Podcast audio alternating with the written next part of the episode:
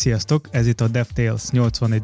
adása. Ma velünk van Kovács Anton, Sivaforce vezérigazgató, Róka, Tibi és Edu. Sziasztok! Ez a podcast nem jöhetett volna létre a Sivaforce támogatása nélkül, ti is tudtak minket támogatni egy vagy több megosztással, és csatlakozottak a mi Facebook csoportunkhoz, amit DevTales Podcast néven tudtak találni, és itt fogunk megosztani mindenféle érdekes linkeket, meg várunk a ti véleményetekre is, vagy kérdésekre.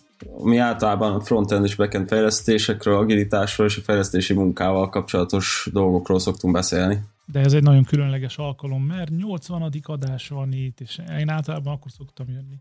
Illetve akárhányszor jövök, mindig ünneplünk. Pont ilyen számokra.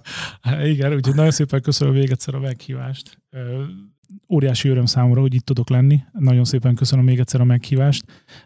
Nagyon várom minden ilyen adást, és óriási nagy és mindig nagyon-nagyon jó érzés, amikor beszélek egy-egy kollégával, vagy egy-egy új jelölttel, és találkozok olyan emberrel, aki hallgatja a mi műsorunkat rendszeresen, és sok pozitív visszajelzést kapunk tőlük.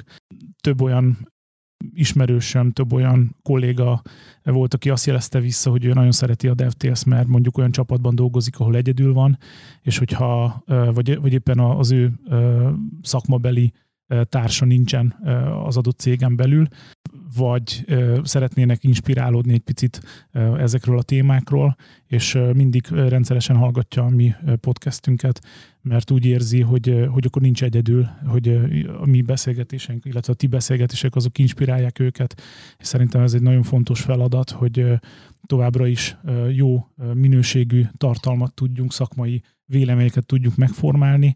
Hát természetesen mindenkit felmentek az alól, hogy mi legyünk az igazmondó, ezek továbbra is vélemények. Nagyon sokféle igazság létezik, nagyon sokféle megközelítés létezik, és az, hogy mi veszünk a bátorságot és elmondjuk a mi véleményünket, ez továbbra is csak vélemény, tehát légy szíves ennek megfelelően is kezeljétek. Valamint, hogyha valaki nem ért vele egyet, légy szíves a Facebook csoportba, jelezétek vissza, induljanak el a viták, minket is, hogyha ti inspiráltok, mi tudunk ebből táplálkozni, mi is tudunk tanulni, hiszen mi is úgy tanultunk valamit, vagy annak utána jártunk, vagy mi házon belül kikísérleteztünk. Ez egy örök folyamat, a jó pap az holtig tanul, szerintem az alól mi sem vagyunk kivétel. Ezzel kapcsolatban szeretném megragadni az alkalmat, hogy a 77. adásban ott a vita hevében izgalmas dolgokat állítottunk, és volt az egyik hallgatónk, Csava nevű hallgatónk, egyébként kedves ismerősünk, kommentelt egy párat Facebookra. Itt szeretnénk bátorítani mindenkit, hogy hasonlóan cselekedjetek itt, így, hogyha eltérő véleményetek van, illetve hogyha más szemszögből tudjátok ugyanazt a problémakört megvilágítani. És ezúton is köszönjük Csabinak kommenteket. Igen, hát a, ugye a Csabáról annyit kell tudni, hogy a Csaba az volt kollégánk, tehát ő, ő, ő kétszer is dolgozott nálunk az elmúlt tíz évben, több, évet, több éven keresztül, és hogyha, tehát ugyanúgy szeretnék bátorítani mindenkit, hogy van olyan téma, amivel nagyon szívesen megszólalnának a DevTales podcastben, akkor jelentkezzetek, nagyon szívesen várunk vendégeket, ti is javasoljatok, hogy kivel, kit hallgatnátok meg szívesen, szeretnék tovább bővíteni a műsor a, a repertoárját, úgyhogy várunk sok szeretettel a javaslatokat, és köszönjük szépen az észrevételeket. Igen, hát ott a vita hevében ö, kicsit ráfókuszáltunk így a böngészőkre JavaScript kapcsán, tehát a JavaScriptnek az aszinkron, ö, illetve szinkron működésével kapcsolatban. Ugye a code review kapcsán került elő, hogy mennyire nem helyes az, hogyha szinkron módon kezelünk JavaScriptben dolgokat, mivel egy szálú rendszerről van szó. És hát én próbáltam így szerver oldal felé is terelni, de hát azért mégiscsak frontend heavy az egész csapat, és nagyon böngésző orientáltan fogalmaztuk meg a véleményeket. Erre próbált rávilágítani Csabi, hogy tényleg nem csak böngésző létezik, hanem szerver oldalt is használnak JavaScriptet, és tökre igaza van. Ez abszolút helytálló, illetve egy másik véleménye is volt a GitHub CLI-jal kapcsolatban, hogy például automatizálásra remek eszköz, és ez valóban arra például tök, tök jó, tök hasznos tud lenni. Jó, és ebben adásban hoztunk nektek eléggé sok érdekes témát. Az egyik az a COVID hatása az IT szektorra, hiperautomatizációt, cloud native korszak és innovációk kint vagy bent. Jó, a bordunkra érkezett egy olyan kérdés, hogy milyen hatása volt a COVID-nak az IT szektorra? Hát én nem azt mondanám, hogy volt, hanem azt mondom, hogy van. Abszolút ugye nemrég kilettek hirdetve sokkal nagy szigorítások, úgyhogy abszolút arról tudunk beszélni, hogy itt a második hullám. Az látszik, hogy a második hullám egy picit más, mint az első. Az első hullámban a nagy vállalatok, meg mi is gyakorlatilag mi egy nap alatt át tudtunk állni a, a távmunkára, és mivel elég jó bejáratott folyamataink voltak, volt egy heti rendszerességű, egy napi rendszerességű eseményeink, amik ritmust tud, tudtak diktálni, így a kollégák így, hogy kikerültek a a remote működésben, ők nem, nem igazán érezték a különbséget. Én a különbséget elsősorban ott látom, hogy a, a nagyvállalataink, mert hiszen Shivaforce-nak elsősorban nagyvállalati ügyfeleik vannak, ők sokkal fegyelmezettebbek lettek a COVID hatására. Tehát amikor bejött a COVID, akkor voltak olyan dolgok, amit azonnal bereagáltak, tehát, volt, tehát igazából inkább prioritásban, tehát megváltoztatták a prioritásokat, előbb is soroltak olyan fejlesztéseket, olyan projekteket, amik fontosak voltak, és ezek jó és gyors döntések hoztak, tehát jó vizsgáztak abból, hogy hogy kell, hogy mit jelent a mi értelmezésünkben nagyvállalati agilitás, hogy pont a, a, a gyors változásra való reakció az mi értelmezésünkben ez jelenti valójában a jó agilitást, tehát ilyen szempontból minden vállalat le, jó levizsgázott, mert gyorsan be tudtak reagálni. Ugye voltak ilyen rém tévhitek, hogy, hogy egy nagy vállalat az csak több milliárd forintból és, és, és hónapok vagy évek alatt át tud állni mondjuk a távoli munkavégzésre, és gyakorlatilag nem nagyon tudok olyan nagy vállalatra, aki egy hét alatt ezt nem oldotta volna meg, nyilván a büdzsének a töredékéből. Tehát, hogy, hogy Látszik, hogy az elmúlt húsz évben mekkora súlyt cipeltek magukon a nagy vállalatok azon, hogy mi túl nagyok vagyunk ahhoz, hogy gyorsan változunk, nálunk ez nem működik. Gyakorlatilag Covid óta, hogy ezt, ezt már nem lehet kimondani, hogy egy ilyen szempontból egy korszak lezárult, mert, mert a nagy vállalatok nincs több kifogása arra, hogy ők nem lennének képesek arra, hogy gyorsan változzanak az, hogy sokkal fegyelmezettebbek lettek a, a vállalatok, abból látszik, hogy leültek, újra tervezték az évet, és ugye nálunk tipikusan úgy szokott kinézni egy év, hogy, hogy november-decemberben meghalunk. Mindig decemberben azt számolgatjuk, hogy még éppen valamit implementálni fogunk, hogy mehetünk-e karácsonyozni. Tehát, hogy most, most az látszik, hogy újra tervezték a projekteket, jó beütemezték a projekteket, sokkal fegyelmezettebben, és gyakorlatilag az, amit máskor november-decemberben szokott lezajlani, ez az óriási nagy csúcs, vagy mondjuk úgy, hogy Q4-ben, tehát az utolsó negyed évben, az most egyenletesen a harmadik negyed évtől, tehát nyár közepe óta olyan teljesítményt adunk le, mint amit általában évvégén szoktunk leadni, tehát a stápot is kellett bővítenünk, több embert kellett toboroznunk ahhoz, hogy, hogy egyáltalán megbirkőzzünk ezekkel a munkákkal, és az látszik, hogy ez azóta folyamatos, és most nem decemberben lesz a nagyon nagy csúcs, hanem ez inkább szeptember, október, novemberben sokkal egyenletesebben lezajlott, és azt gondolom, hogy az idei karácsony sokkal nyugodtabb lesz, tehát decemberben tényleg lesz időnk arra, amit általában januárban szoktunk, ilyen takarítás házon belül, hely, kódminőségnek a javítása, visszavezetni a változásokat. Tehát ugye több ilyen projekt indult el nálunk házon belül is, és az egyik állandó előadója a mi podcastünknek, Tibi, ő például házon belül kapott egy olyan feladatot, hogy a, a white label white label implementációt azt tegye rendbe, mert erre az elmúlt években is nagyon, mindig nagyon nehezen találtunk rá kapacitás, meg találtunk, tehát nagyon nehezen találtunk rá energiát, és most már dedikáltunk is egy embert, aki teljes munkaidőben ezzel tud foglalkozni, ez is lehetne majd egy, ez egyik témája a következő adásoknak, hogy, hogy mi is nálunk a white label is, hogy lehet így a tartalomkezelő rendszerekben kialakítani komponenseket. A másik oldalról az látszik, hogy, a, hogy sok olyan iparág ment tönkre, sajnos. Nagyon sok olyan informatikai cég, aki például a szállodaiparban a, az utazás környékére, a, a repülőgép bekapcsolatos, vagy légi közlekedéssel kapcsolatos iparágakban szállított, ott, ott jelentős leépítések voltak. Nagyon sok munkaerő került így a piacra, tehát hogy tényleg az lehet látni, hogy sokkal jobb minőségű kollégák jelentkeznek, a, hallottam vidékről is eléggé rossz híreket, hogy több városban zárnak be az irodák, számolják föl az irodákat. Itt Dél-Magyarországon is, meg Kelet-Magyarországról is érkeztek ilyen hírek, több száz fő fejlesztők kerültek ki az utcára, úgyhogy nem lehet elbújni, nem lehet azt mondani, hogy nincsen hatása, hanem van. Én azt látom, hogy a kontraszt az, az nagyon erős. Tehát vannak olyanok, akiknek nagyon rosszul megy, és vannak olyanok, akik meg kifejezetten jó jött, tehát többlet munkákhoz, többlet munkához tudtak jutni, és akik így mindig is a, a folyamatos változásra felkészültek, és tudták, hogy bármikor jöhet egy ilyen nagy változás, azok sokkal jobban átvészelték a válságot. Nyilván azokat az eseteket ki kell zárni, amikor így az árbevételnek a 100%-a eltűnik egyik napról a másikra. De még ott is láttunk nagyon jó példákat, mert pont valamelyik ilyen műsorban, valamelyik podcastban pont mellettem ült egy úri ember, akinek volt egy ilyen catering cége, tehát ilyen céges rendezvényeket rendeztek, és hát ahogy jött az első hullámban a Covid, nagyjából az ő árbevétele az így a százról nullára lecsökkent, és bátor volt, kiállt, a LinkedIn-en kirakta egy posztot, hogy gyakorlatilag gyerekek nulla százalékra lecsökkent az én árbevételem, mit csináljak.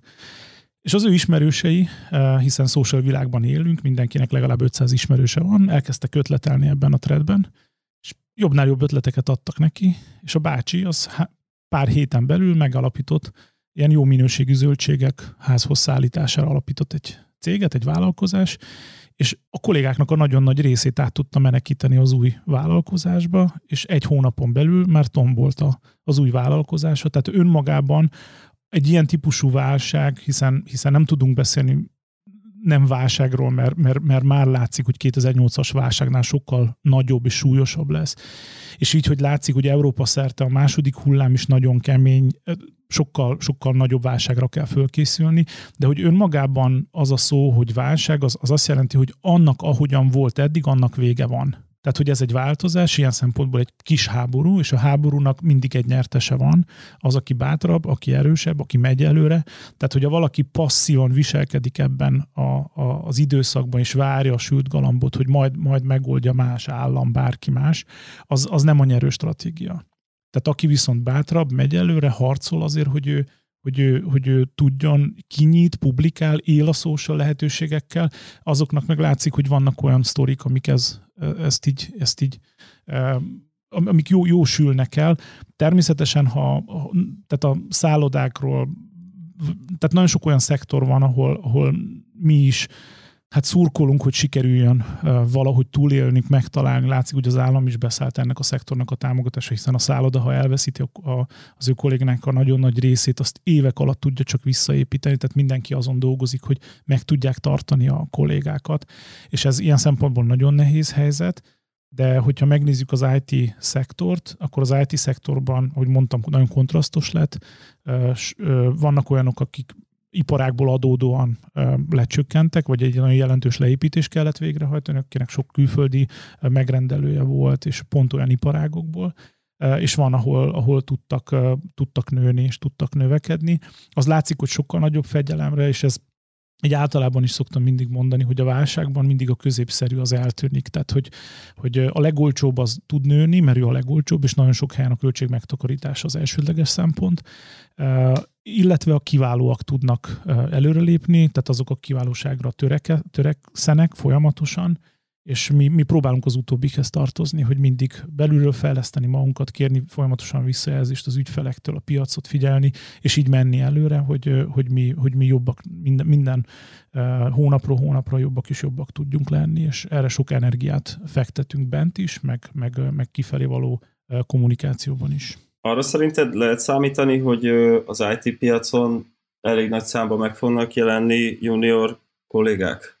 Most itt arra gondolok, hogy elég sok ágazat, tehát a vendéglátás, turizmus, az most hát nem azt mondom, hogy teljesen leáll, de, de, de azért elég sokan, tehát nagyon sokan elvesztették a munkájukat, vagy egész, egyszerűen hát nem keresnek annyi pénzt, amennyiből meg tudnak élni, és lehet arra számítani, hogy akkor elég sokan úgy gondolják, hogy akkor pályát is váltanak egyúttal, és, és akkor így az IT felé kanyarodnak el, mert, mert szerintem egyébként talán a legkevésbé az IT-n belül érezzük a, ezt az egész változást, mert tényleg abszolút tud működni tovább a, a munka, ilyen körülmények között is nálunk, úgyhogy ebből a szempontból szerencsések vagyunk. Tehát nem csak pályamódosítók megjelentek a piacon, hanem például most vidékről jött föl hozzánk egy új kolléga, aki azt mondta, hogy ő Covid után, tehát ilyen post-Covid időszakban nem tudott vidéken elhelyezkedni, mert mindenhol szeniorokat keresik, tehát juniort sehol sem keresik, és juniorként nem, egyszerűen nem tudott vidéken elhelyezkedni, és azért jött föl hozzánk juniornak, mert, mert, mert mi nem csak szeniorokat, hanem juniorokat veszünk föl. Tehát, hogy, hogy én szerintem most amúgy is nagyon sok junior fog maradni, hiszen hogyha mondjuk egy cégnél leépítik, akkor nem elsősorban a szeniorokat szokták leépíteni, hanem elsősorban juniorokat, hiszen ők tudnak a legkeveset hozzáadni. Habár én azt gondolom, hogy ez nem, nem, nem a legbölcsebb döntés, mert ez egy nagyon rövid távú gondolkodás, és hosszú távon kiöregszik a társaság, hogyha, hogy eltűnnek a, a juniorok, mert mi ugye tudás alapú cég vagyunk, és mindig megkapjuk rendszeresen próbaidő végén, hogy a kollégák nagyon dicsérik ezt a fajta segítőkészséget, tehát hogy mindenki azt tapasztalja, hogy, hogy a kollégái segítőkészek, és hogyha csak öregek vannak, vagy, vagy ilyen szenior kollégák vannak, ott hát nem nagyon kell segíteni, vagy sokkal ritkábban kell segítenünk egymásnak, és ez, és ez így kikopik. Miközben én azt gondolom, hogy egy erős vállalat az, az, a segítő készsége a kollégáknak az, az egyik legnagyobb erőssége, és, hogyha, és azt nem szabad gyengíteni, tehát hogy én ezért nem azt gondolom, hogy az a jó taktika, hogy akkor a fiatalokat kidobáljuk, a, a jövőt kidobáljuk, mert szerintem aki a fiatalokat vagy a juniorokat dobálja ki elsősorban, az a saját jövőjét öli meg, hogy ezt, ezt inkább, ha, ha meg kell tenni, akkor ezt egyenletesen kell tenni minden, minden. És mit tudunk tanácsolni a junioroknak, hogy nekik hogy szerintetek kell kezelni ilyen fajta szituációt, meg mit tudnak ők csinálni, mondjuk, vagy hogy tudnak fejlődni, hogy hamarabb kapjanak egy újabb munkát. Hát mindenféleképpen hallgassanak a mi podcastünket, ez a legfontosabb. De úgy félretéve a viccet, én azt gondolom, hogy, hogy sok olyan junior jelentkezik hozzánk, akiket nem biztos, hogy fel tudunk venni, aki azt mondja, hogy hát, hogy én nagyon szívesen megtanulom, ha ti ezért fizettek nekünk. Tehát, hogy ez, ez a hozzáállás szerintem ez nem jövőben mutató. Tehát, hogyha valaki nem tud a saját időből fejlődni, és ott igazából nem feltétlenül a munkával elvégzett tapasztalat számít, hanem az, hogy ő a saját idejéből mennyit tud ebbe beletenni. Mondjuk egy ilyen cégnél, mint amilyenek mi vagyunk, ott azért van egy egyfajta ilyen szakmai mérce, amit meg kell ugrani, mert ha azt nem ugrod meg, akkor egyszerűen nem fogunk tudni téged egy projektre sem rátenni. És, és, és ezért nagyon, tehát hogy végig kell csinálni, akár, tehát ha munkaidőben van erre lehetőség, vagy valamilyen akadémián, vagy, vagy, de hogy erre sincs lehetőség, akkor egyszerűen szabad időben végig kell csinálni egy-két projektet, mert, mert akkor szerezi meg azt a tapasztalatot, ami, ami neki szükséges ahhoz, hogy tudjon egyáltalán jelentkezni valahol. Ezt egyébként Covid-on kívül is elmondhatjuk, hogy pont ez a szakma az, amihol ez a folyamatos fejlődés ez elengedhetetlen, mert annyira gyorsan változnak a technológiák, hogy anélkül nem rúg labdába. Tehát amit így két évvel ezelőtt megtanult az ember, az elavul. Hát ez nekem, mint tulajdonosnak, azért nagyon sok kihívást ad. Tehát amit két évvel ezelőtt wow, wow és szexi volt, az most már senki sem akarja bottal piszkálni. Tehát azért fő, főleg a JavaScript területén ez tapasztalható, ha már így róka te szólsz. Igen, abszolút. Én, én amúgy a saját tapasztalatomból azt tudok mondani, hogy nekem a HTML meg a CSS tanulás az volt két hét, úgyhogy két hét után én tudtam már csinálni a weboldalakat, tehát nyilván az a tapasztalat, ami most nálam van, az sokkal több idő, de mondjuk a két hét alatt simán lehet megtanulni alapokat, és ha valaki nagyon szereti munkát, és valakinek nagyon fontos elérni a célok határidő, vagy a rövid idő alatt, akkor ez akár egy hónap simán lehet megtanulni, és nagyon gyorsan elkezdeni egy mondjuk ilyen közepes projekten, vagy egyszerűbb. Covid-tól függetlenül is elmondható az, hogy az nagyon fontos, hogy egy fejlesztőnek meglegyen az a belső motivációja, hogy ő ezzel akar foglalkozni, és tényleg szeret is vele foglalkozni, mert anélkül gyakorlatilag tehát olyan lesz, mint egy ilyen 8 órás szalagmunka, ahol csak azért megy be az ember, hogy kenyeret keressen, nem pedig azért, hogy jól is érezze magát e közben. Amint értitek, hogy ö, arra gondolok, hogy nekem például tök felemelő, meg jó érzés az, hogy tudom azt, azt csinálni napi szinten, amivel foglalkozok. És ez, és ez tényleg szerencsés helyzet, mert, mert nagyon sokszor azzal találkozok napi szinten, hogy, hogy hát én azért jöttem ide, mert én lettem már fejlesztő, és most már légy szíves, akkor, akkor nekem jár ez az az, az meg amaz, és, és, és, nem, és nem azzal kezdi, hogy akkor mi a feladat, hanem az, hogy mit kapok ezért. Tehát, tehát az ilyen típusú alázat, ha elvész a juniorokban, akkor jelentősen romlik az esélyük arra, hogy bárki is tudjon őket alkalmazni.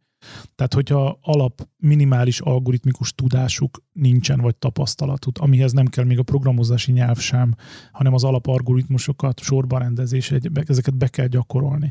Hál' Istennek most már Java, JavaScript területén, vagy akár HTML, CSS nagyon jó képzések vannak, nagyon jó tutoriálok vannak. Nálunk is van gyakornoki programházon belül, tehát amire lehet mindig nyáron jelentkezni, hogy, hogy ez a tudás rendelkezésre áll, de hogyha valaki csak azt mondja, hogy én, én most már valamit elvégeztem, ezért innentől kezdve én már informatikus, én már programozó vagyok, és ezért nekem jár. Én szerintem az elmúlt három évben azok a, a hangok, amik megjelentek, hogy hát már, már csak azért, mert te egy programozónak mondhatod magadat, neked már egy csomó minden jár, ez, ez, ez csak egy részben igaz.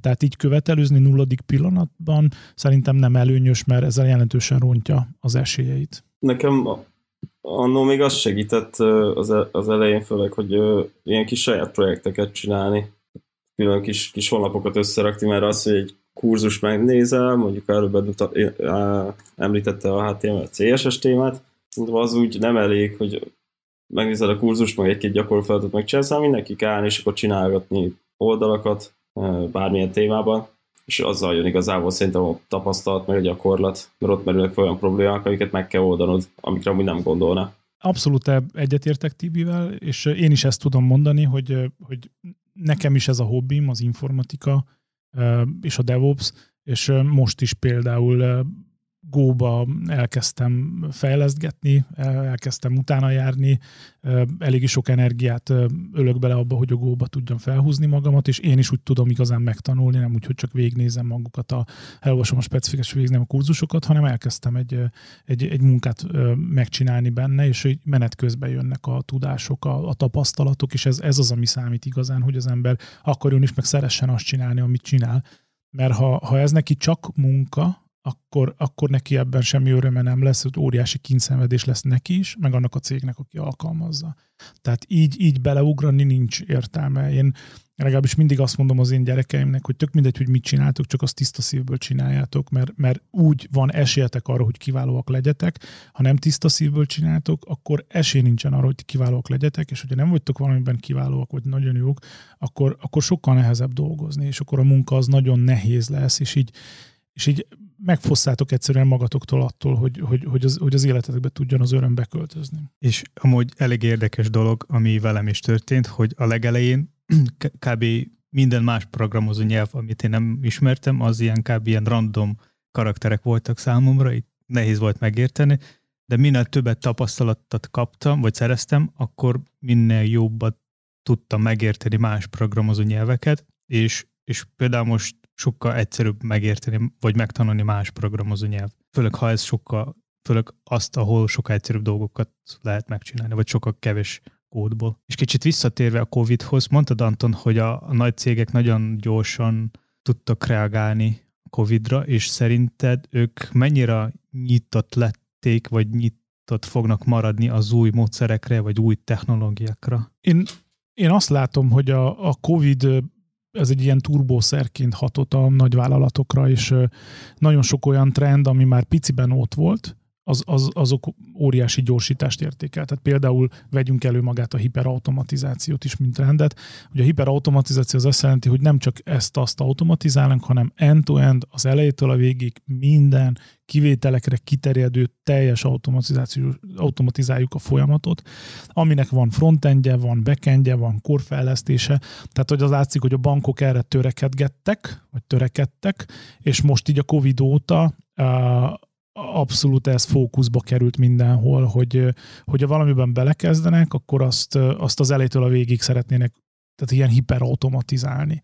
És ez a hiperautomatizálási vágy, vagy ez a hiperautomatizálási hullám, ez olyan sok munkát ad most, hogy, hogy igazából csak a büdzsé szabja neki a határát, tehát hogy ez több éven keresztül, vagy, vagy akár sok-sok vagy tucatnyi éven keresztül csinálják, akkor sem érnek végig ehhez a folyamathoz, mert, vagy ennek a folyamatnak a végére, mert folyamatosan változik az igény is, folyamatosan változik a, a a maguk a technológiák is, és látszik, hogy ezen a területen nem csak a klasszikus, hanem, hanem egyre szélesebb spektrumban von, vonják be a, a nagyvállalatok különböző technológiai irányokat, és ezt is vegyes módon teszik, tehát házon belül is, kívülről, tehát mindenféle irányból hozzák be.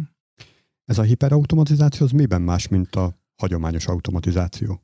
Hát a hagyományos automatizáció az azt mondja, hogy jó, hát akkor automatizáljuk, amit nem tudunk, azt manuálisan megcsináljuk. A hiperautomatizáció az azt jelenti, hogy száz százalékban mindent kivételekre kiterjedő, mesterséges intelligencia, blockchain, tehát minden olyan, ami, ami él és mozog, azzal megfűszerezve, end-to-end emberi érintés kizár, kizárva, end-to-end folyamatokat tehát ugye Magyarországon az első online számla nyitás, azt mi, mi, mi készítettünk az OTP bank számára 2001-ben, az is egy automatizált folyamat volt, tehát abban is voltak olyan részek, amik automatizálva voltak, de voltak benne olyan részek, amik... És most így gyakorlatilag 20 év alatt eljutottunk odáig, hogy most már majdnem hiperautomatizált maga a folyamat, tehát hogy tényleg alig van már benne bármilyen manuális, és, és a törekvés az, hogy nagy száz százalékban az legyen. Tehát, hogy látszik, hogy például a, COVID után elindult a moratórium, a nyilatkoztatás, tehát olyan mennyiségű adatot kellett neki feldolgoznia a bankoknak, és több konferencián elhangzott az a bankok IT vezető részéről, hogy nem voltak képesek volna hagyományos manuális módon ennyi, ilyen mennyiséget feldolgozni, hanem csak is robotizáció, automatizáció segítségével tudták feldolgozni ilyen mennyiséget. Ellenkező esetben ez egyszerűen nem ment volna nekik, és nagyjából mindenki megbirkózott ezzel. A másik kérdésem meg az, az, hogy mindig, amikor egy ilyen automatizációs folyamatnak a végén vagyunk, akkor bennem az szokott felmerülni, hogy előtte, ami volt, az, az tök jó kiraktuk úgy, hogy a legjobb tudásunk szerint, amikor az automatizátort megcsináltuk, akkor megint kiraktuk úgy a legjobb tudásunk szerint, csak utólag visszagondolva, miért nem így csináltuk elsőre? Tehát mindig ez szokott így szembe jönni, hogy most így az automatizálás után olyan, olyan nagyon old tűnik az előtte lévő ö, kézimunkázás. Hát ez a digitális processz automatizált, ugye Forrester így hívja, a Gartner hívja hiperautomatizációnak, a mások meg intelligens processz automatizációnak hívják, tehát nagyon sokféle szinonimája van ennek a, ennek a folyamatnak, és hát én, én legalábbis hozzászoktam már ahhoz, hogy, hogy minden évben rájövünk, hogy eddig, amit csináltunk, az Uber old school. Tehát, hogy így nagyon-nagyon-nagyon, és így úram Istenem, és így hogy, hogy, hogy, hogy egyáltalán hogy raktunk le, de amikor ott álltunk, hogy, hogy nem csak mi, hanem így az egész szakma, hogy egyszerűen változik a világ, most már nem feltétlenül a processzorok egyre gyorsabbak, tehát látszik, hogy ott a processzorok szinten lelassult a növekedés, tehát nem, mert mindenki azt mondta, hogy majd a számítási kapacitás fogja uh, drive-olni, nem, tehát látszik, hogy a Covid is drive hiszen, hiszen látszik, hogy nem a, nem a nem a, a, tehát hogy nem a, nem a, a IT vezetők és nem a vezérigazgatók voltak a, a digitális transformációnak a fő driverek 2020-ban, hanem maga a COVID. Tehát olyan turbószerként hatott, és át lökött a vállalatokon a digitalizáció irányba. Több konferencián feltették azt a kérdést a vezetőknek, hogy vajon ez egy három-öt évnyi ugrás, amit, amit most láttunk, hogy a COVID, tehát az, amit mi terveztünk három-öt évre, azt most egy év alatt megcsináltunk. És a válasz az az volt, hogy nem, hanem sokkal tudatosabb lett, a priorizálásban nagyon magasra került. Tehát nem feltétlenül három-öt évnyi lépést tudtak tenni a vállalatok, hanem nincs olyan vállalat most már, ahol ez ne ez lenne az egyes számú fókusz. Tehát ez abszolút a top prioritásba került, és, és, és hát most innen nézve egy ilyen neverending story-nak tűnik, nyilván lesz neki valamikor vége, sőt, nagyon érdekes téma lehet az, hogy vajon egy ilyen típusú hiperautomatizációnak mi a az eredménye. Tehát a, volt például azt hiszem, hogy az Allianznak a vezetője, ő az egyik konferencián nyilatkozott, hogy ők az egyik folyamatot hiperautomatizálták, és hát, hogy ott volt 40 ember, akinek a munkája az így egyik napról a másikra felszabadult. Ettől sokan félnek egyébként.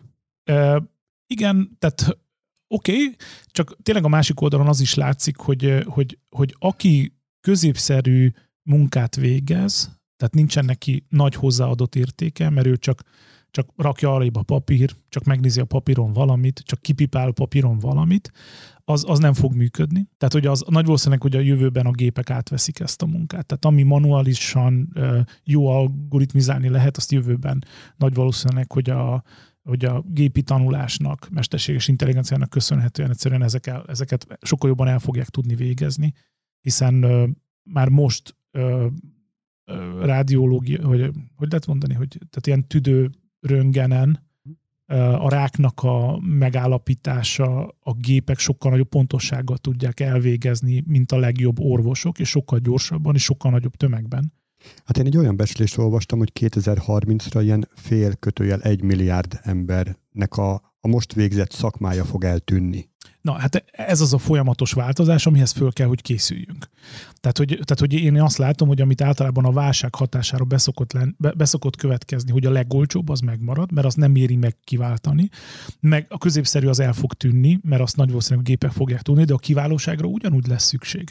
Tehát ott a, a, ennél a példánál is a biztosító társaságnál az volt, hogy, hogy a prémium az attól függ az embereknek, hogy hány ügyet tudtak végigcsinálni, ezért mindenki törekedett arra, hogy a legegyszerűbb ügyeket ő csinálja.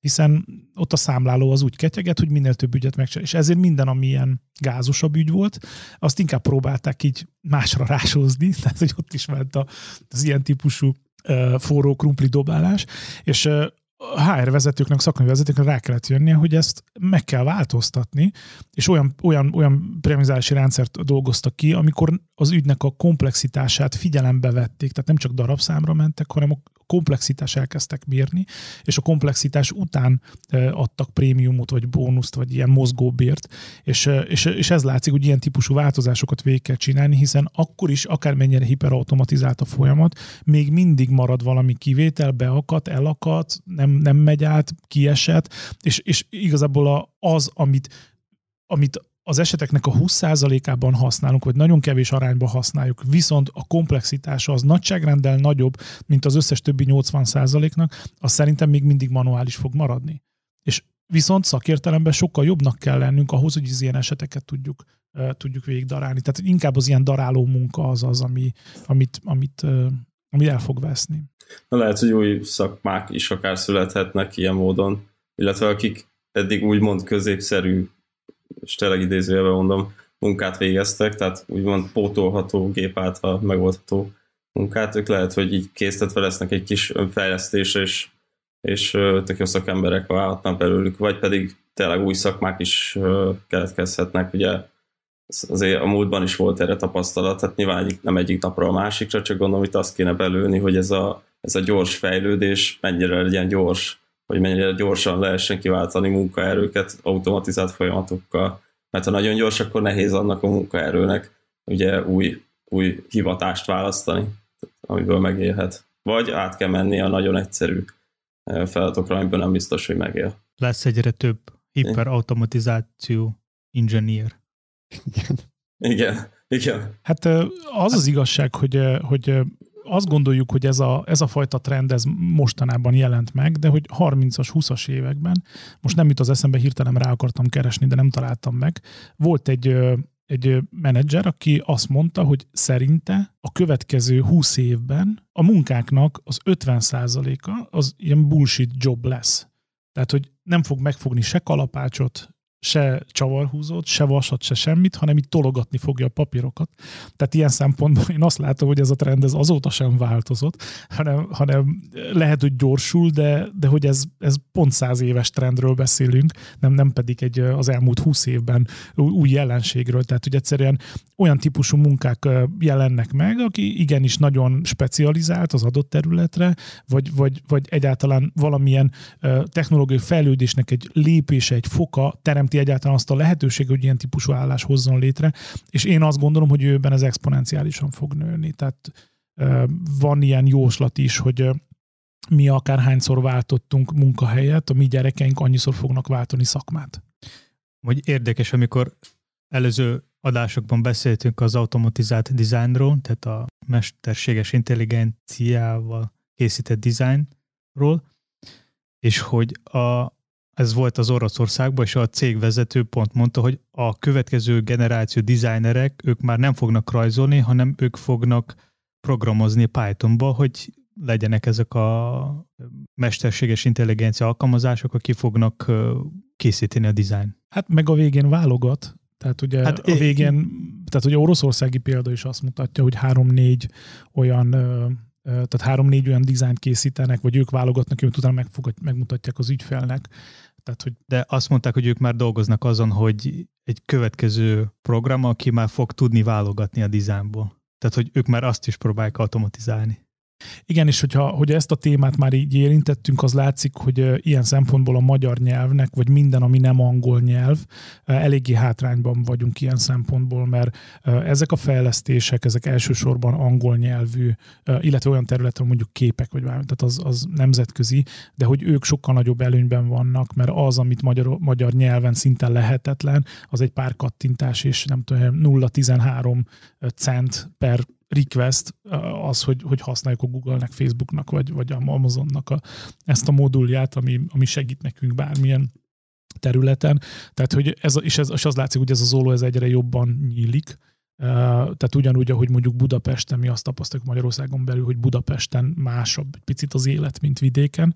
Na azt tudom mondani, hogy hát egyelőre az látszik, hogy picit másabb az élet ott, ahol az angol nyelv vet kell mondjuk a mesterséges intelligencia vagy, vagy a machine learning, és Magyarország, magyar nyelv ilyen szempontból eléggé le van maradva. Ugye azt olvastam én is, hogy az oroszoknál ott, ott ők próbálják felhúzni, tehát náluk stratégiailag ez, ez, ez célként lett kitűzve, hogy mesterséges intelligencia nem maradjanak le Magyarországon is. Van ilyen típusú koalíció, összefogás, hogy mi is tudjunk labdába rúgni ezen a téren, de hát azért ezt én azt gondolom, hogy ez, ez sokkal nehezebb helyzet, mert egyszerűen felvevő piacon Magyarországnak olyan kicsi, hogy nem biztos, hogy megéri betanítani sok millió vagy milliárd dollárból a, a, a, az algoritmusokat arra, hogy a magyar nyelvvel foglalkozzanak. Vagy lehet, hogy jövőben tényleg annyira olcsó lesz, hogy ez a, ez a különbség ez el fog tűnni, mert, mert, mert most lehet, hogy még nagyon drága, ezért csak az angol nyelven megy, de jövőben magyar nyelven is egyszerű lesz az ilyen típusú algoritmusokat végig. De hogy nemzetgazdas, tehát hogy nemzetvédelmi szempontból az biztos, hogy, hogy a jövőben ilyen típusú algoritmusoknak a megléte, ez lehet, hogy, hogy nem csak gazdasági, nemzetbiztonsági előnyt is jelenthet. És ez ilyen szempontból, hogyha az, az Európai Unió a saját nagyon sok nyelvűséggel ezen a téren nem lép kettőt, hármat a következő öt évben, akkor egyértelműen hátrányba fog kerülni mondjuk Amerikával vagy Kínával szemben, ahol egy nyelv van. Azt azért el tudom, vagy el tudom képzelni, hogy most hogy automatizált folyamatok gyártsanak automatizált folyamatokat. Ez is benne van már szerintem a pakliba. Hát benne van, benne van az, hogy, hogy megpróbálják, ugye a GitHub-bal megetették, több algoritmus is próbálták, utána kíváncsiak voltak arra, hogy mi lett a végeredmény. Hát ugye azt, tehát azt mondja, tehát nem, nem tudják generáltatni velük programokat, viszont eléggé nagy valószínűséggel az előző sorokból tudnak következtetni arra, hogy a következő sorban te mit akarsz írni, nem csak egy pár karakter vagy egy pár kifejezés, hanem komplex sorokra, és ott elég jó arány, elég jó találati arányal tudnak, tehát nagy valószínűleg, hogy a következő években ha végig ellemzik a te kódjaidat, amit eddig írtál, vagy az adott cég miket írt, akkor egy olyan javaslatot fognak tudni neked tenni, tehát maga a programozásnak a sebességére fognak tudni, vagy jelentősen fogják tudni megnövelni, mert hogyha te 70%-ban jó tippet kapsz, akkor az jelentősen meg fogja növelni a te sebességedet, vagy fejlesztés sebességet. Nagyon kíváncsi vagyok, hogy mikor eljön az az idő, mikor egy mesterséges intelligencia tud saját magát újra és újra írni, vagy refaktorálni, és, és, újabb, és egyre jobban lenni. Hajaj, ez már, ez már nálunk inkább a Slackben lévő könyvajánló sorozat, tehát, ahol a skifi kategóriában, hát nem tudom, milyen gyorsan fog eljönni ez a jövő, de, de nem, zárnám, megérjük. Ne, ne, nem zárnám ki ezt a lehetőséget. Nem. De hogy ezen a ponton én úgy érzem, hogy azért ott a, a jognak kell tudnia beavatkozni, vagy valamilyen korlátokat, szabályokat szabni ennek a folyamatnak, mert azért ez nagyon messzire el tudna gurulni ha, ha, ha még a COVID hatását nézünk, akkor, akkor itt azt is érdemes megemlíteni, hogy, hogy én, én azt látom, hogy, a, hogy így a COVID hatására felértek, felértékelődött a, a, a megrendelő és a beszállítónak a szerepe is. Hogy egyértelműen, mivel, mivel a vállalatok jól akarják csinálni a dolgokat, és gyorsan akarják csinálni a dolgokat, ezért azt látom, hogy teljesen új minőségben kezdik megvizsgálni, újra leporolni az ő beszállítójukat is. Olyan beszállítók, akik cloud natív módon tudnak gondolkodni, akik innovatívak, agilisak, gyorsan tudnak alkalmazkodni, azok sokkal előrébb vagy sokkal előnyösebben tudnak beszállni egy ilyen versenyben, és nem, és nem feltétlenül csak, a, csak az olcsóság jelenti most az előre, mert, mert hogy ezt meg kell csinálni, és stratégiailag ezen múlik minden, akkor nem feltétlenül csak az olcsóság kerül előre, mert, mert hát ugye a bankoknak, a pénzügyi intézeteknek, telekomoknak a, a bevétele, ha ezen múlik, akkor nem, nem a legolcsóbb megoldás fognak választani. Ugye amikor a, a beszállítókról beszélünk, akkor volt egy olyan hullám, ami ilyen 90-es, 2000-esek években volt tapasztalható, amikor megpróbáltak tehát ilyen, ilyen mindent kiszervezni, és így nem is akartak házon belül semmit építeni, hanem azt mondták, hogy IT totál ki van, ki van tervezve. Én akkor sem értettem egyet ezzel, tehát hogy hogy tud jó egy vállalat, vagy egy megrendelő nagy vállalat irányítani valamit, ami az nem is ért. Tehát, hogy ez, ez, ez, ez nem, szerintem ez, ez óriási túlzás volt.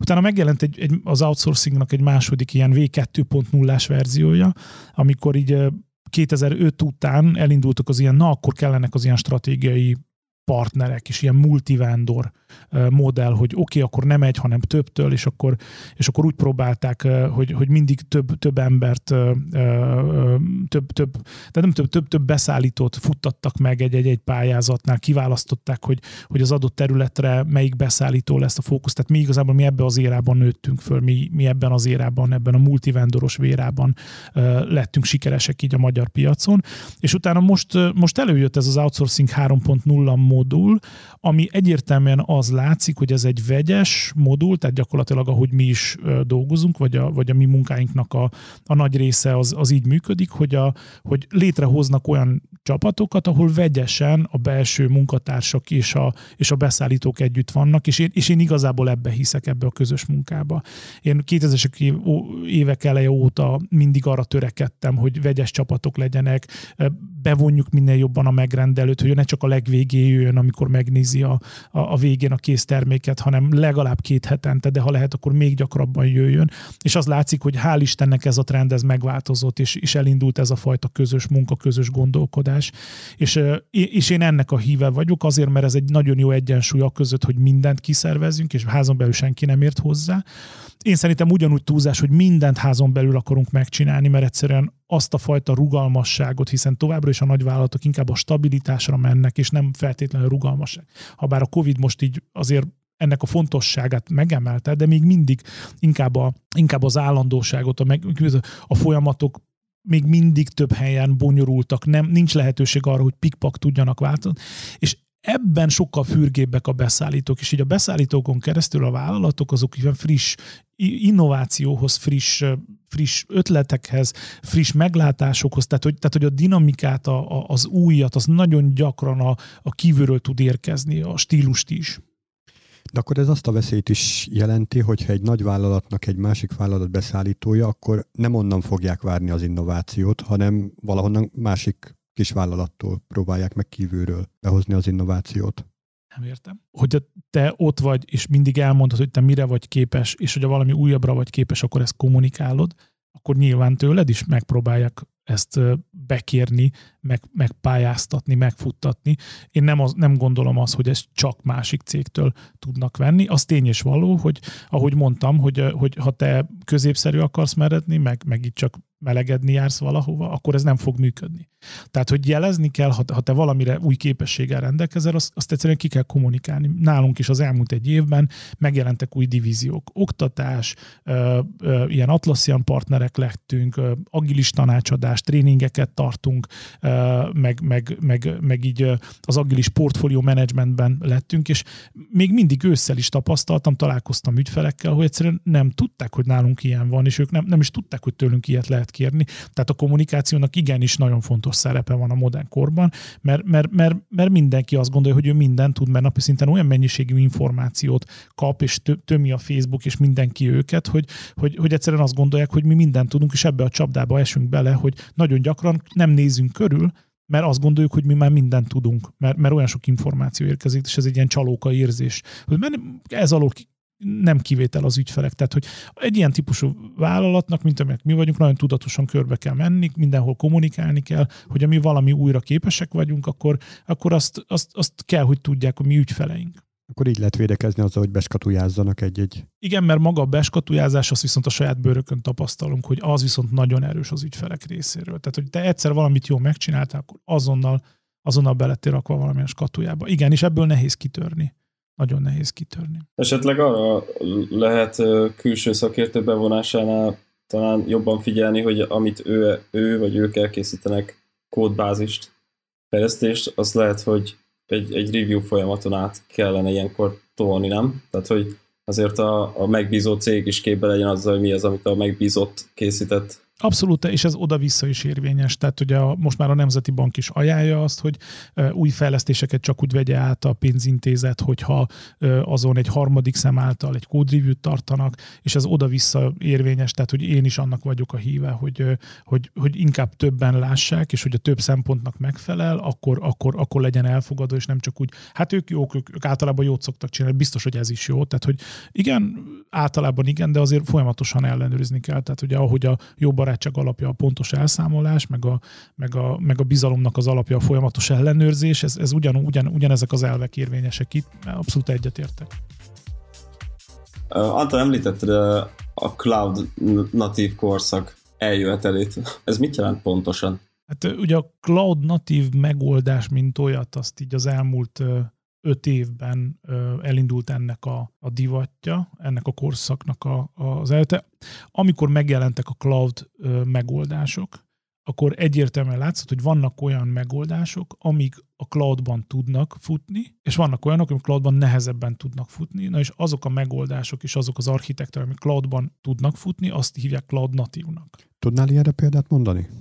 Hát például, hogyha, hogyha a te alkalmazásod az úgy néz ki, hogy egy piszkosul nagy monolit van, akkor ez nem cloud natív. Mert, mert nagyon nehéz cloudba őt elindítani, nagyon nehéz cloudban karbantartani, ha leáll, akkor, akkor megszűnik a szolgáltatás, tehát olyan típusú könnyen skálázható, magas rendelkezésre állású architektúrák, amiket például a Kubernetes és az OpenShift és a Docker korszak jó előkészítette, és most már tényleg azt lehet mondani, hogy, a, hogy az általánosan ajánlott architektúrák azok mind cloud natívak, és az látszik, hogy az a megközelítés, hogy cloud only, az, az ugyanúgy nem állja meg a helyét a piacon, mert nagyon sok vállalat is, főleg a pénzügyi szektorban nem tud cloudba kimenni, mert nagyon sok olyan törvényi megkötése van, hogy ő, ő nem fog tudni még egy jó pár évig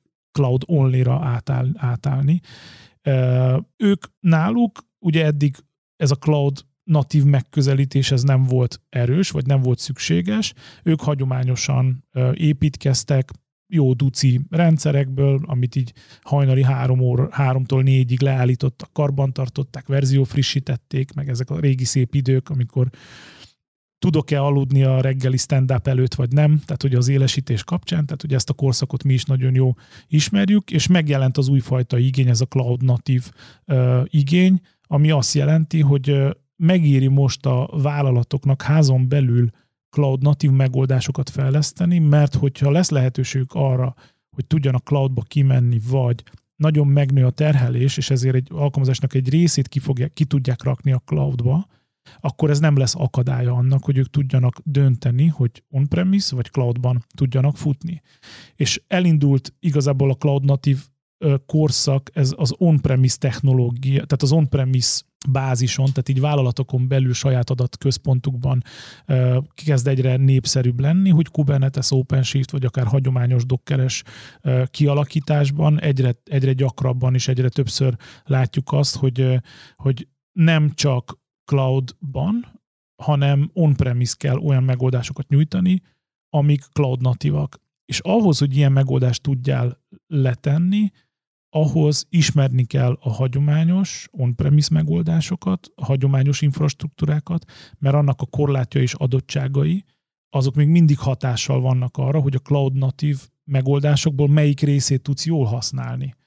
Itt arra gondolok, hogy ha a tűzfal nyitás, még a cloudban ez automatikus, vagy, vagy, vagy automatizálva van, akkor a hagyományos infrastruktúrában még mindig levelet kell írni, oda kell telefonálni. Kinyitották a tűzfaljukat, de fordított irányba, tehát ugye ez a mai stand-upról egy kis szösszenet, hogy igen, na végre kinyitották a lyukat, igen, csak rossz irányba. Ó, akkor újra az egész. Tehát, hogy, tehát hogy, hogy így ennek vannak ilyen szépségei, hogy a nagy vállalatban eh, próbálsz agilis lenni, hogy, hogy ők, ők, eh, hát miért nem szóltunk fél évvel ezelőtt, hogy ezekre a lyukakra szükség lesz, hát, mert akkor nem is volt még projekt.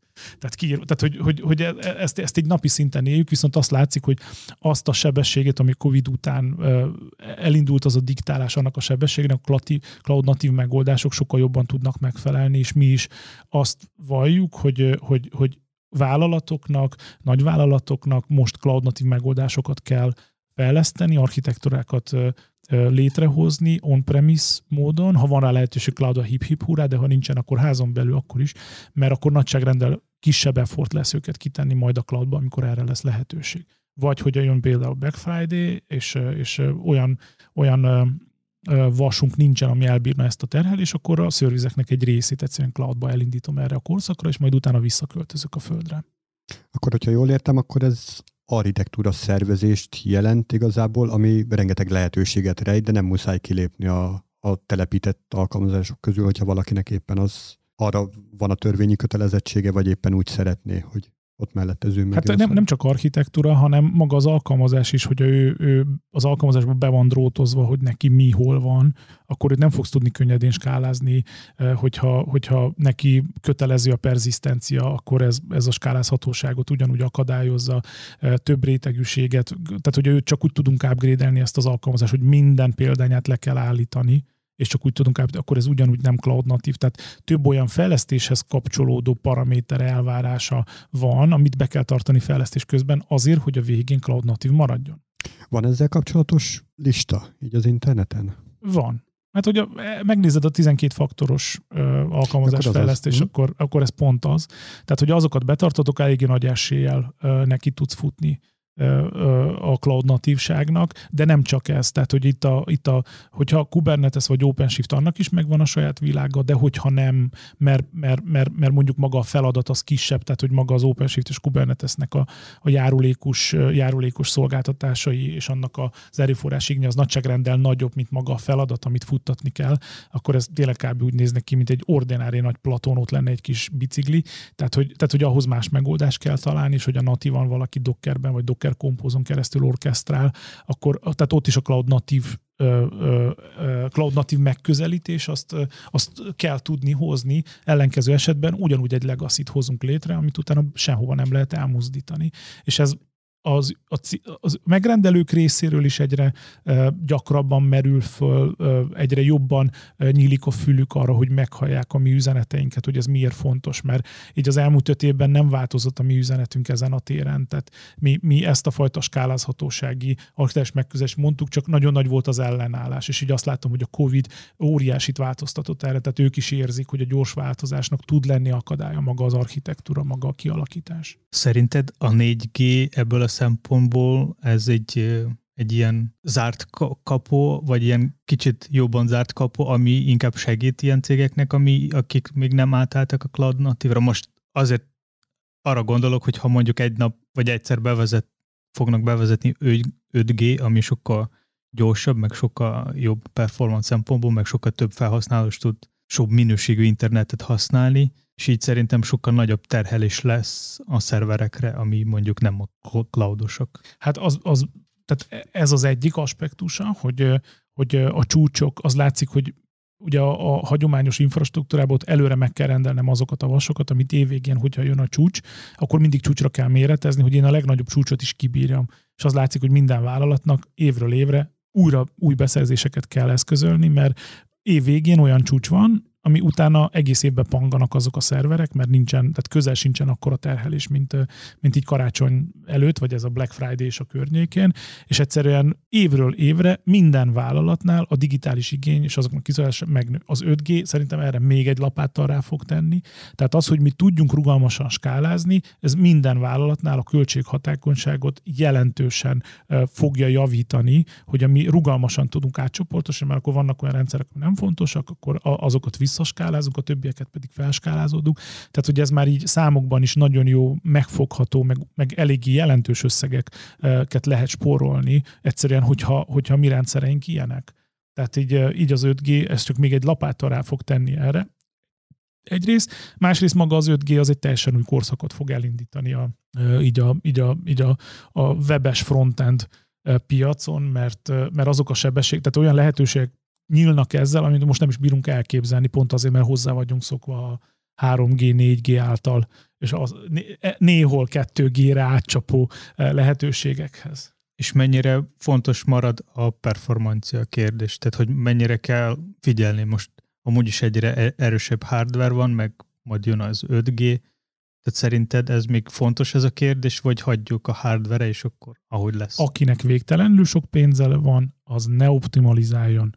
Hadd gazdagodjanak rajta a cloud szolgáltatók. Akinek nem végtelenül sok pénze van, az legyen szíves optimalizáljon, mert jelentős megtakarításokat tud végezni. Tehát így ez a fajta két korszak, ez annak idején még 2000-es évek elején, amikor csak elkezdtünk mondjuk a siva tartalomkezelő rendszert csinálni, akkor is kettő csapat volt. Az egyik csapat volt a előre rohanós, tehát aki nagyon sok új funkciót tudott belerakni gyorsan, és azok működtek, viszont a kivételeket nem tudták jó kezelni, és nem volt optimális a kód. És mindig három-négy hónapot először az egyik csapatnál tartottam, aki előre rohant, egy csomó funkciót belerakott, az ügyfél nagyon örült neki, viszont a kivételeket nem tudta jó kezelni, és nem volt optimális, utána átadtam a másik csapatnak, aki viszont nulla funkciót rakott be, hanem csak optimalizálta a kódot, és a kivételekre felkészült. És így, ha ezt a kettőt váltogatjuk, akkor lesz igazán jó, jó terméket. Ha csak, csak optimalizálunk, akkor létrehozunk egy legacy hiszen a legacy az semmi más, mint 20 éven keresztül folyamatosan optimalizáltunk valamit, és a végén kőkemény lehet, és olyan sok összefüggése van, hogy már csak egyben lehet megfogni, kidobni. Tehát nem nagyon tudsz vele, nagyon nehéz be, be, belenyúlni, bármit is javítani rajta. Ha meg csak rohanunk előre, és csak új funkciókat hozunk létre, és új funkciók, és, úgy, és kivételeket ne kezelünk, akkor egy, a végén azért fog szétesni, mert nem lesz optimális, a világ összes vasát és az összes memóriát, meg mindenit meg fogja enni, és nem lesz költséghatékony annak az üzemeltetése. És mivel a kivételeket sem tud jól lekezelni, ezért hát olyan nem, jól, nem lesz jó a minősége. Tehát, hogy ezt a kettőt váltogatni kell. Nagyon kevés olyan fejlesztő van, aki a két üzemmódból, vagy két tudatállapotból állapotból át tud lépni tudatosan az egyikből a másikba. Tehát általában azt tapasztaltam, hogy valaki vagy az egyik megy neki, vagy a másik megy neki. És mit, tehát ez a kódon is meglátszik, hogy most éppen valaki nagyon optimalizál, lassabban halad, de az nagyon optimális, nagyon kevés hiba van benne, minden kivétel lekezel, de lassabban halad, a másik azt sokkal gyorsabban, sokkal látványosabban halad, körbe tud ölelni akár egy ilyen zöldmezős nulláról elkezdett területet nagyon gyorsan, oda tesz valamit, oda tesz cölöpöket, látszik, hogy itt lesz az épület, itt lesz, tehát nagyon gyorsan felhúzza ezeket a részeket, de belül nincs belakva, csupaszak a falak, nem, de, tehát én szerintem mind a kettőre szükség van. 20 évvel ezelőtt, meg most is. Remélem abban, hogy 20 év múlva is ugyanez lesz. Amit Edu kérdezett, most erre így ö, szerver oldalról világítottál rá, hogyha jól értettem. Ugyanez ö, végfelhasználó felé szerinted ö, mennyire kell arra felé optimalizálni? Most arra gondolok, hogy mondjuk egy weboldal 5G kapcsolattal nem számít, hogy néhány 10 megabajtos JavaScriptes csomag érkezik le az adott eszközre. Hát egyrészt, de hogy a némi környezet tudatosság az benne van azért, akkor úgy számoljatok, hogy mennyivel több energiát kell a processzornak megégetni ahhoz, hogy azt a 10, 10 megabyte JavaScriptet feldolgozzon, és hogy ezt a sok-sok-sok plusz napi szinten tízszer, ha ezeket összeadjuk, akkor lehet, hogy azért mi is tudnánk valamit tenni azért a globális felmelegedés ellen. Tehát, hogy, tehát, hogy biztos, hogy, biztos, hogy ahogy régen igyekeztünk arra, hogy hát azért egy megánál több ne legyen véletlenül sem. Most ezt elengedtünk.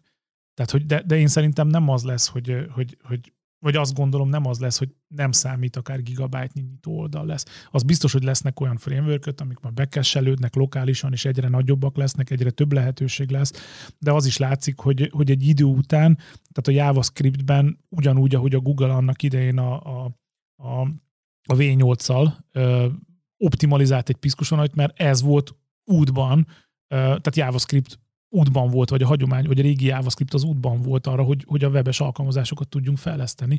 Tehát, hogy nagy valószínűleg, hogy duci lesz, és túl nagy lesz, fogják, átírják valamiben, ami sokkal ö, optimálisabban fut, berakják háttérbe, mint funkciót, aztán ne szeneket használjad. Én amúgy szerintem a jövőben szerintem sokkal jobb megoldás lesz az, hogy kiváltani ezt a paradigmát, ahogy mi most fejlesztünk, tehát azok a nyelvek, amit használják valami másra, mint például most az Apple próbálta megváltoztatni a processzorvilágot, a saját processzorról, hogy az egy, egy processzoron minden megvan, tehát benne van a memória, van a mesterséges intelligencia, a processzorok, meg a CPU, GPU, meg még egy pár kontroller, mert ezzel ők sokkal többet tudnak spórolni mindenféle szempontból, akár performance, akár meg energia szempontból is. Tehát ugyanúgy szerintem kéne kitalálni valami nyelvet, programozó nyelvet, ami mindent tud, és ő performance szempontból sokkal jobb lesz, mint most a hát, JavaScript, meg a CSS, az meg biztos, a hogy óriási tarolna, hogyha most a Vuera vagy az Angulárna csipet fejlesztenénk, és ahol az a csip ott van, ott mennyivel optimálisabban fut. Tehát szerintem a jövő nagyjából ez lesz, tehát hogy az látszik, hogy elindult a világban egy olyan csip, tehát ilyen feladatspecifikus csipgyártás, és több cég arra, speci- tehát arra specializálódott, hogy csak az adott területen, a, sőt nem is, nem is komplett csipet, hanem csip részeket fejlesztenek, és, és, és ők utána azt a chip részletet azt nagyon sok beszállítónak odaadják, aki beépíti őt a saját chipekben. Hát van ilyen programozó nyelv Swift, meg Swift UI az Apple-nek. Tehát ez pont arra van optimalizálva. A hát legalább nem. az biztos, hogy a marketing az ez. Tehát az, hogy ez valójában mennyire, tehát hogy mennyire ténylegesen így van, az, az, az nekem még kérdéses. Tehát, hogy ez, hogy ez jelentőse, az tény és való, hogy, a, hogy az az élmény, hogy felnyitom a notebookot, mint az iPad-nél, és azonnal világít, és tudok dolgozni vele, az, az, az wow. Tehát ugye én is néztem a, a közvetítés, az azért megfogott. De az, hogy még egy dolog, tehát ez One More Thing nekem hiányzott. Én azt gondoltam, hogy valamit mutatnak olyat, amit nem, nem számítottunk, mert nagyjából új dolgot nem mondtak. Hát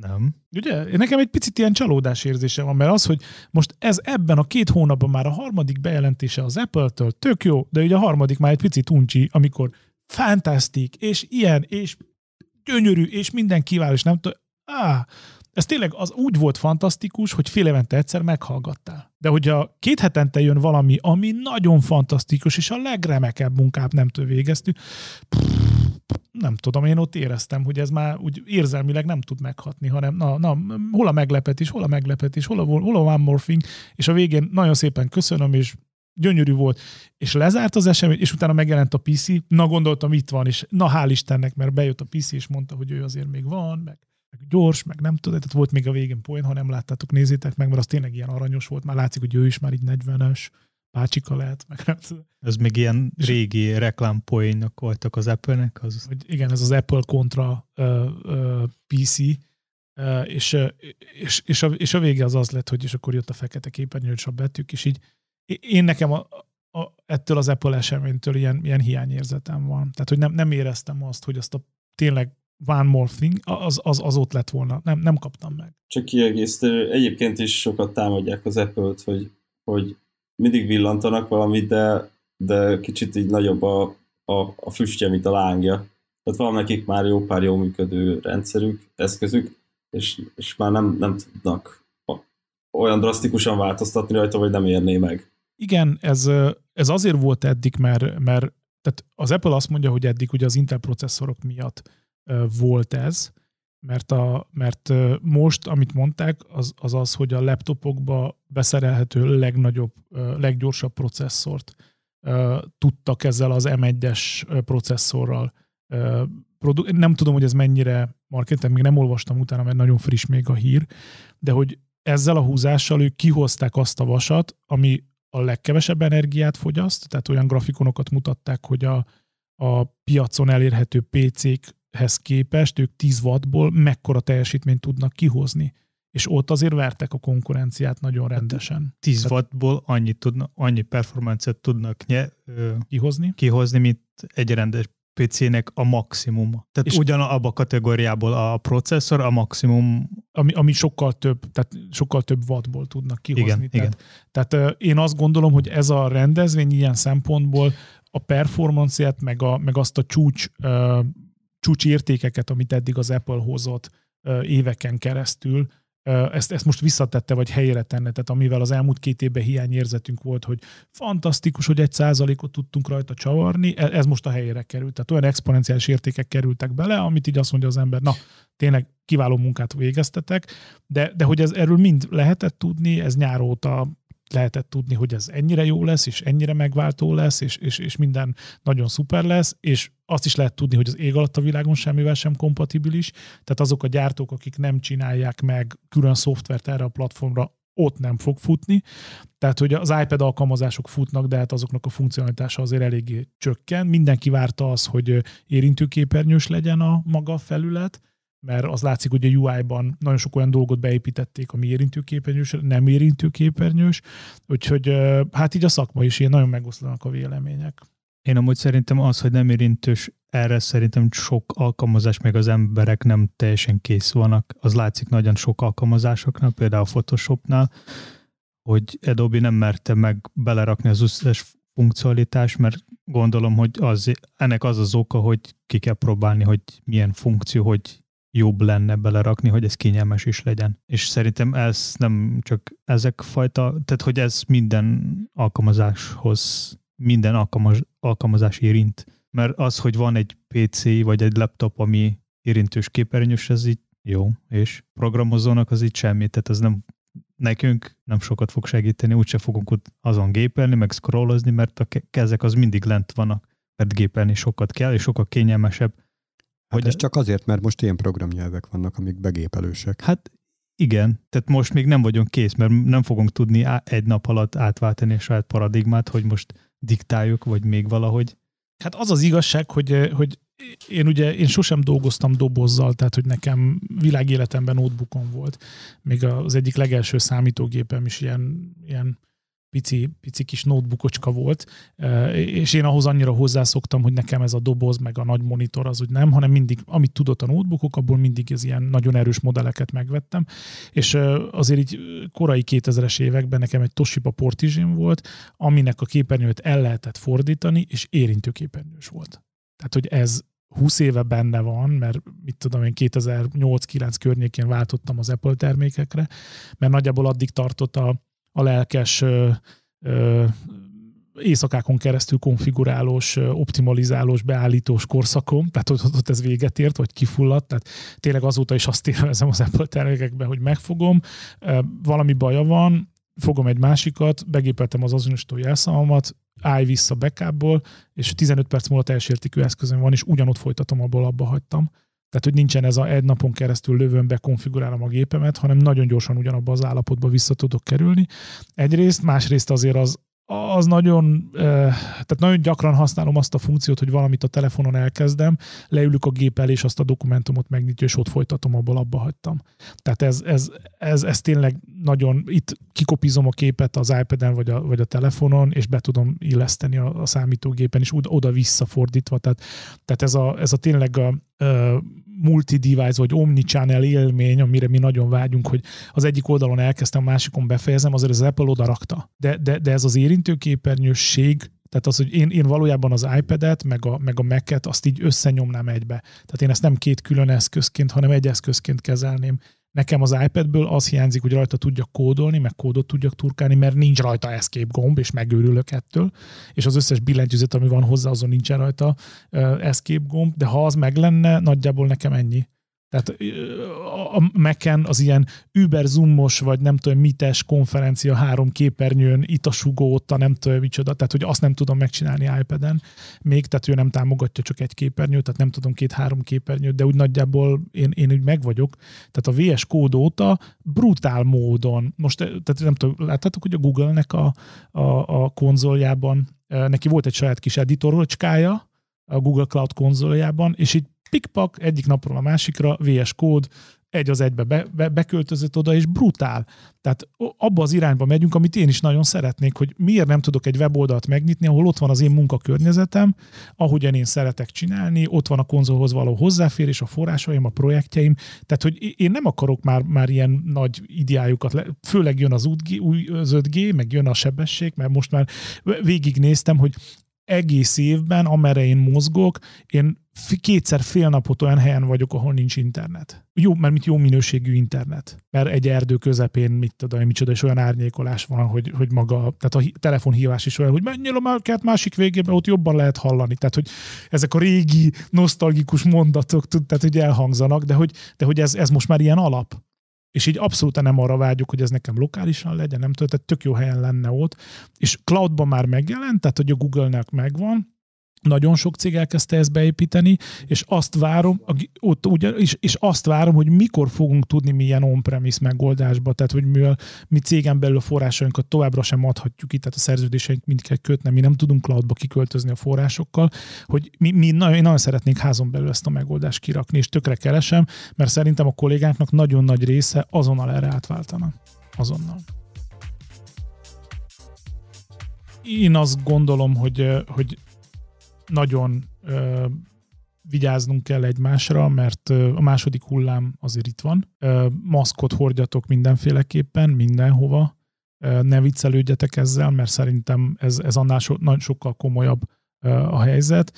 Ugye házon belül mi 130-an vagyunk, 135-en valahogy így ebben a magasságban, és nálunk már 5 eset volt, amikor a kollégánk érintett, és kb. 30 olyan eset, amikor a családtagjai érintettek voltak, a felesége, a gyerekei, a szülei, szomszédjai, és eddig azt tudom mondani, hogy hál' Istennek a kollégák azok így ilyen influenza, vagy nagyon erős influenza tünetekkel volt egy, akinek erős légzési nehézségei voltak, de hogy így nagyjából megúsztunk, de hogy, de hogy azok a számok, azok elég ijesztőek, és azok a trendek elég ijesztőek, úgyhogy mindenféleképpen a Covid-ra vigyázni kell, vagy Covid-dal vigyázni kell, és, és nagyon oda kell figyelnünk arra is, hogy betartsuk ezeket a szabályokat minden területen, irodán belül, aki bent van, a munkahelybe jövet, bevásárlóközpontokban, boltokban, az utcán, és úgy tudom, hogy most már az utcán is kötelező ez a része, úgyhogy nagyon vigyázzatok magatokra.